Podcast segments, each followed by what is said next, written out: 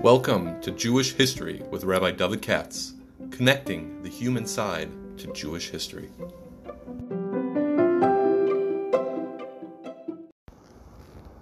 For sponsorship opportunities or to support this podcast, please visit our donate page at www.support.rabbidavidkatz.com. Hi, I'm gonna label this Tales from the Vienna Woods. I'm taking, I'm going out of order. I'm not. This is not a regular week where I keep to my regular schedule for this parsha thing, the yahrzeits, because I'm away from all my books and away from everything. I'm leading this tour in Europe, and today is Vienna. We're sitting here in an unusually pretty uh, Vienna Woods Park, and surrounded by palaces and castles and monuments and all that sort of thing. Any of you have been to Vienna will know what I'm talking about. And it's unusually a beautiful place. And uh, I figured I'd share an idea or two in a very short uh, burst for the listeners. Uh, we were just, oh my goodness, we went all to all these different palaces and the Hofburg, of course, where the Emperor Franz Josef used to live, and his predecessors. Actually, the Hofburg goes back many, many, many centuries and calls to mind the Jews and the Habsburgs because the Habsburgs were the name of the royal family that ruled Austria from the 1200s on uh, down to 1918. The first of them was a real Mamzer. That's Rudolf of Habsburg. He's the one who, who imprisoned uh, the Maharam Rothenburg, actually, back in the 1200s, uh, and held him for ransom. I'm sure you've all heard the story that the Maharam Rothenburg would not allow himself to be ransomed by the Jewish community. There's a din like that, right? That there's a certain limit to pidyon shvuyim, otherwise you encourage, it's otherwise you encourage the kidnappers to, to, to do more. And because of that, the Maharam Rothenburg died in jail uh, and was buried in jail in a dungeon. And the story is that uh, sometime later, a rich, childless Jew named Siskin Wimpfen uh, was paid he he paid he paid off the Goyim in the 1200s to allow the body to be taken out, re, uh, you know, exhumed, and reinterred in a Jewish cemetery. It's somewhere in Alsace, and uh, I've seen pictures of it. Unless it's in Worms, I don't remember exactly where. But uh, his, own, his his request was like this: he'll pay for the whole thing. He wants his chus to be buried uh, next to the Maharam Rothenburg, which which was granted and if you go there today, or you you can even Google this, I'm sure. I'm sure you can Google this. You can see the two graves are side by side with tombstones. One is the Maharam Rothenburg, and the other was Siskin Wimpfen. That's the introduction of the Jewish people to the Habsburgs. And most of them, this royal family ruled for 600 years. A lot of times they're very bad. But on the other hand, since we're in Austria, that's where I am today, it's all about money. And so the government's always uh, harder for money, and, and, and, and though for money, they'll allow the Jews to come in. You know what I'm saying? We Americans are not so used, Baruch Hashem, we're not used to this. We come from a tradition in which human rights, uh, what did the, they say the other day? Uh, we hold these truths to be self-evident.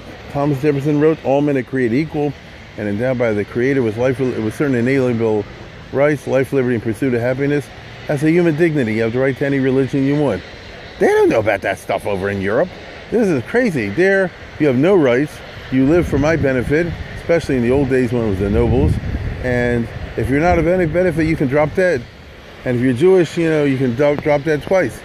And the only difference is if you have money, uh, you can help my economy, so then I'll let you be there. Meaning I'm doing you a chesed by allowing you to do me a favor. That's what Vienna is. That's what Central Europe is. That's what the Gauls in Europe certainly was. And uh, if you're not sensitized, then you walk around and you say Vienna's a beautiful place which it is. My goodness, it's very pretty. But if you have a little bit of knowledge of the Jewish past, then you understand it's a rotten ship, right? And I think you can tell the Austrians aren't overtly anti-Semitic, but they're covertly anti-Semitic. Uh, but having said that, I davened this morning like a Hasidic shul. The Jews are moving back to Vienna for better or worse. But I'll tell you something interesting the mezuzahs are indented into the wall. You know, they don't stick out like in America. And I'm sure it's because they'll be bothered by people walking by. They'll tear it out or, or desecrate it somehow or other. So that's the, uh, what shall I say, the visual manifestation of the paradox that you have a good life, but you're afraid somebody rip out your mezuzah, meaning you're living on a volcano. But uh, who knows? Maybe in America we're living. I hope not, but in America might also be living on a volcano. Here you kind of feel it. So here we are, my group. I have a group of 40 people there having lunch in a beautiful urban park. My goodness, everything's very pretty. A little while ago, we went to the palaces of the emperors, and you saw where Maria Theresa was, and Leopold I, and all famous names from Jewish history, not only Austrian history, Jewish history. Maria Theresa was the empress at the time of Noda B'Yehuda, for example. You should see the hesped that he gave her. It's been reprinted, it's translated and printed in English. He praised her like the, I don't know what, you know, she's a malach, even though she wasn't to the Jews. And many historians have written about this because even though he had to do it, had to kiss up because you have to uh, flatter the government, but he went above and beyond the call of duty, shall we say. And that means the Jews themselves had to discover virtues or were found it convenient to discover virtues even in sovereigns that were not friendly to them. It's a very weird kind of uh, notion because uh, these are great Gedolim we're talking about.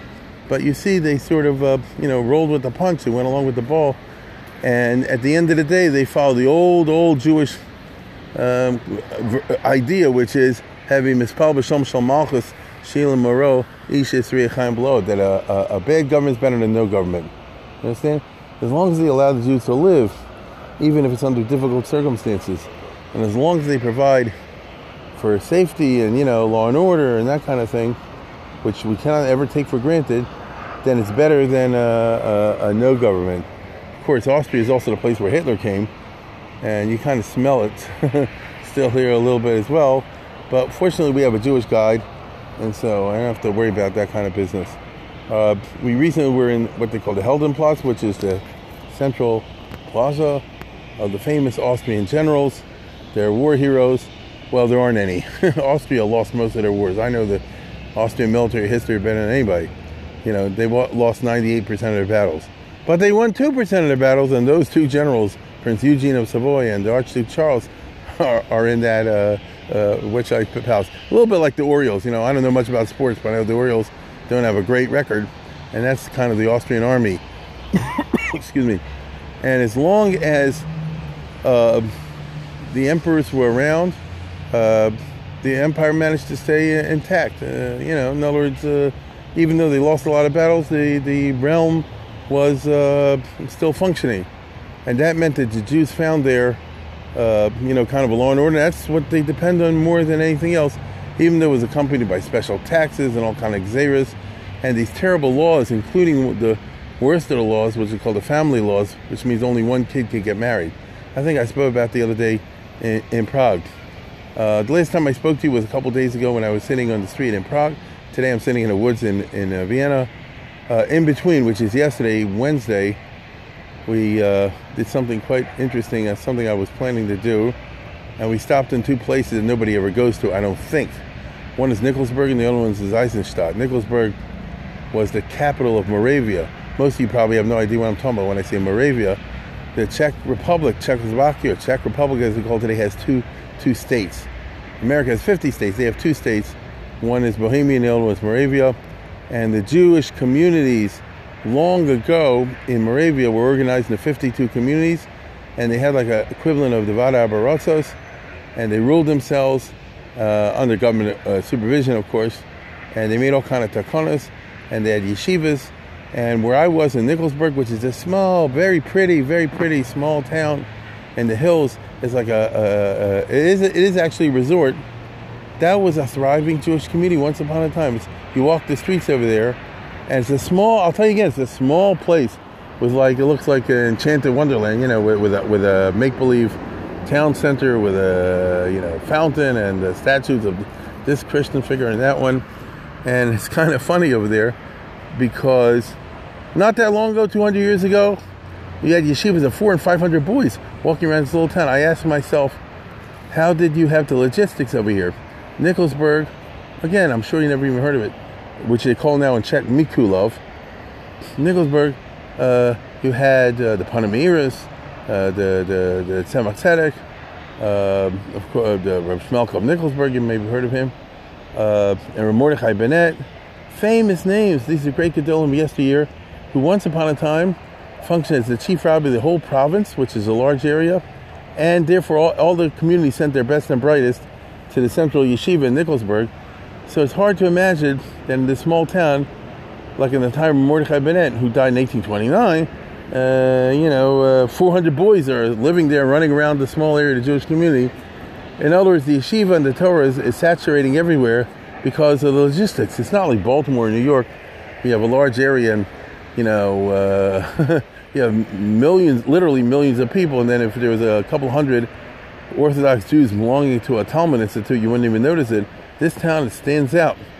Uh, Nikolsburg, by the way, for your information, was also the headquarters of Samson Raphael Hirsch, which is a part of the life of Hirsch that no, people don't have any idea about. Part of his career before he went to Frankfurt was he was a rabbi in Nikolsburg, all the way away from Germany and Moravia. He was the chief rabbi of the whole province, and it did not work out. He had a miserable time. He was there for four years, and even though he officially had all these powers and all this sort of thing, which he did under the government, but believe you me, it did not work out. A friend of mine wrote a book on the whole subject. And uh, that's why he was more than willing to drop the official position of chief rabbi of the whole country and just take a small show in Frankfurt uh, because he said there he'll be able to do uh, what he wants to do, which is something he can't do in Moravia. It's, uh, it's just very, very found it interesting. And afterwards, we went to Eisenstadt, which is already crossing the border into Austria. Eisenstadt is actually on the border between Austria and Hungary. Once upon a time, it belonged to Hungary, and now belongs to Austria. You know how it works in this part of the world. The borders change every war or two. And uh, Eisenstadt was uh, again with the Pana, the Panim Meiros was there. Uh, you know, famous uh, names. Uh, I want to tell you something interesting. They have a, in all these places, they have cemeteries of all these great Gedolim. I'm a Cohen, and when I do my tours, I never factor in to go to graves because that's not who I am. I can't go myself, and I'm not denying anybody else the opportunity to go there. But it's not something I put in to say we'll go to this town in order to be mispalel at the, the kever of so and so and such and such. But this tour, willy nilly, without me realizing it, or uh, maybe I should have, is turning into a Kavarim tour to some extent because they're all here. How can you pass up the opportunity to daven by the Noda Yehuda, by the Maharal, by the Kli Yakar, by the Panim Meiros, by the, Menachem and the by Mordechai Bennett? I mean, big, big names. And I want to tell you something. We went to Eisenstadt, which I really went to to lead them there, mainly to talk about Shimshon Wertheimer, the uh, court Jew, who was an extraordinary figure in the time of uh, the uh, early 1700s. At that time, the Jews used to run all the armies on the financial side, the logistics side. That's all. I don't have time to go into that now. And uh, and also talk about Rabbi Israel Hildesheimer, who was there for about 18, 20 years, who set up the first YU. I don't know if you know this or not, Rabbi Israel Hildesheimer was a rabbi. It was a Yeki. He was a rabbi in in this uh, place in, in the Hungarian border, Eisenstadt, and he himself was the Y, and he himself was the U. Uh, like I say, now's not the time to go because in the middle of the woods with a whole group. But uh, it's unbelievable. He taught all the English subject, he taught all the Hebrew subject. He was a gadol. He was a gon. But he also had a PhD and he taught Latin and Greek and, and mathematics and physics and biology and who knows what. And you got a BA. The government recognized it as a real uh, college. So uh, that's the part I wanted to show him. But the lady then said like this, of course you want to see the, the, the cemetery here. I said, okay, uh, I'm not going because I'm a Cohen, but my group will go. And so they all went in because uh, Rameir Eisenstadt is buried in the Panim Meiros. Shalos was Panim Meiros, one of the great Gedolim of the past. And uh, they showed me when they came back, uh, apparently his grave was re- was fixed up or something like that because there's a big metal plaque there that they sent me on the WhatsApp and it says Toponymyrus uh, plaque here was this grave was uh, just been redone um, at the expense of the United States government, thanks to Donald Trump, Donald J. Trump. Uh, you know, words to that effect. Was like blew me away. What? How the heck does Trump come to the to the Shipputzim repairing the grave of Rameir Eisenstadt Toponymyrus? That, my friends, is something I think you'll have to look up on your own uh, online. I don't have the time to do it, but uh, that's one I don't remember seeing in the papers. Maybe you do. So if you're pro-Trump or you're anti-Trump, that'll give you something to argue about this coming Shabbos. Right now, I have to get back to my group, but I figure I'd just give you a little bit of a a traveler's report as I go through these places saturated in Jewish history as well as non-Jewish history. We're interested mainly, of course, in the Jewish history part. Mirza Hashem, after Shabbos, we're going to Budapest, and then we're flying back to America, and then I hope to get back to my regular schedule. That's all for now.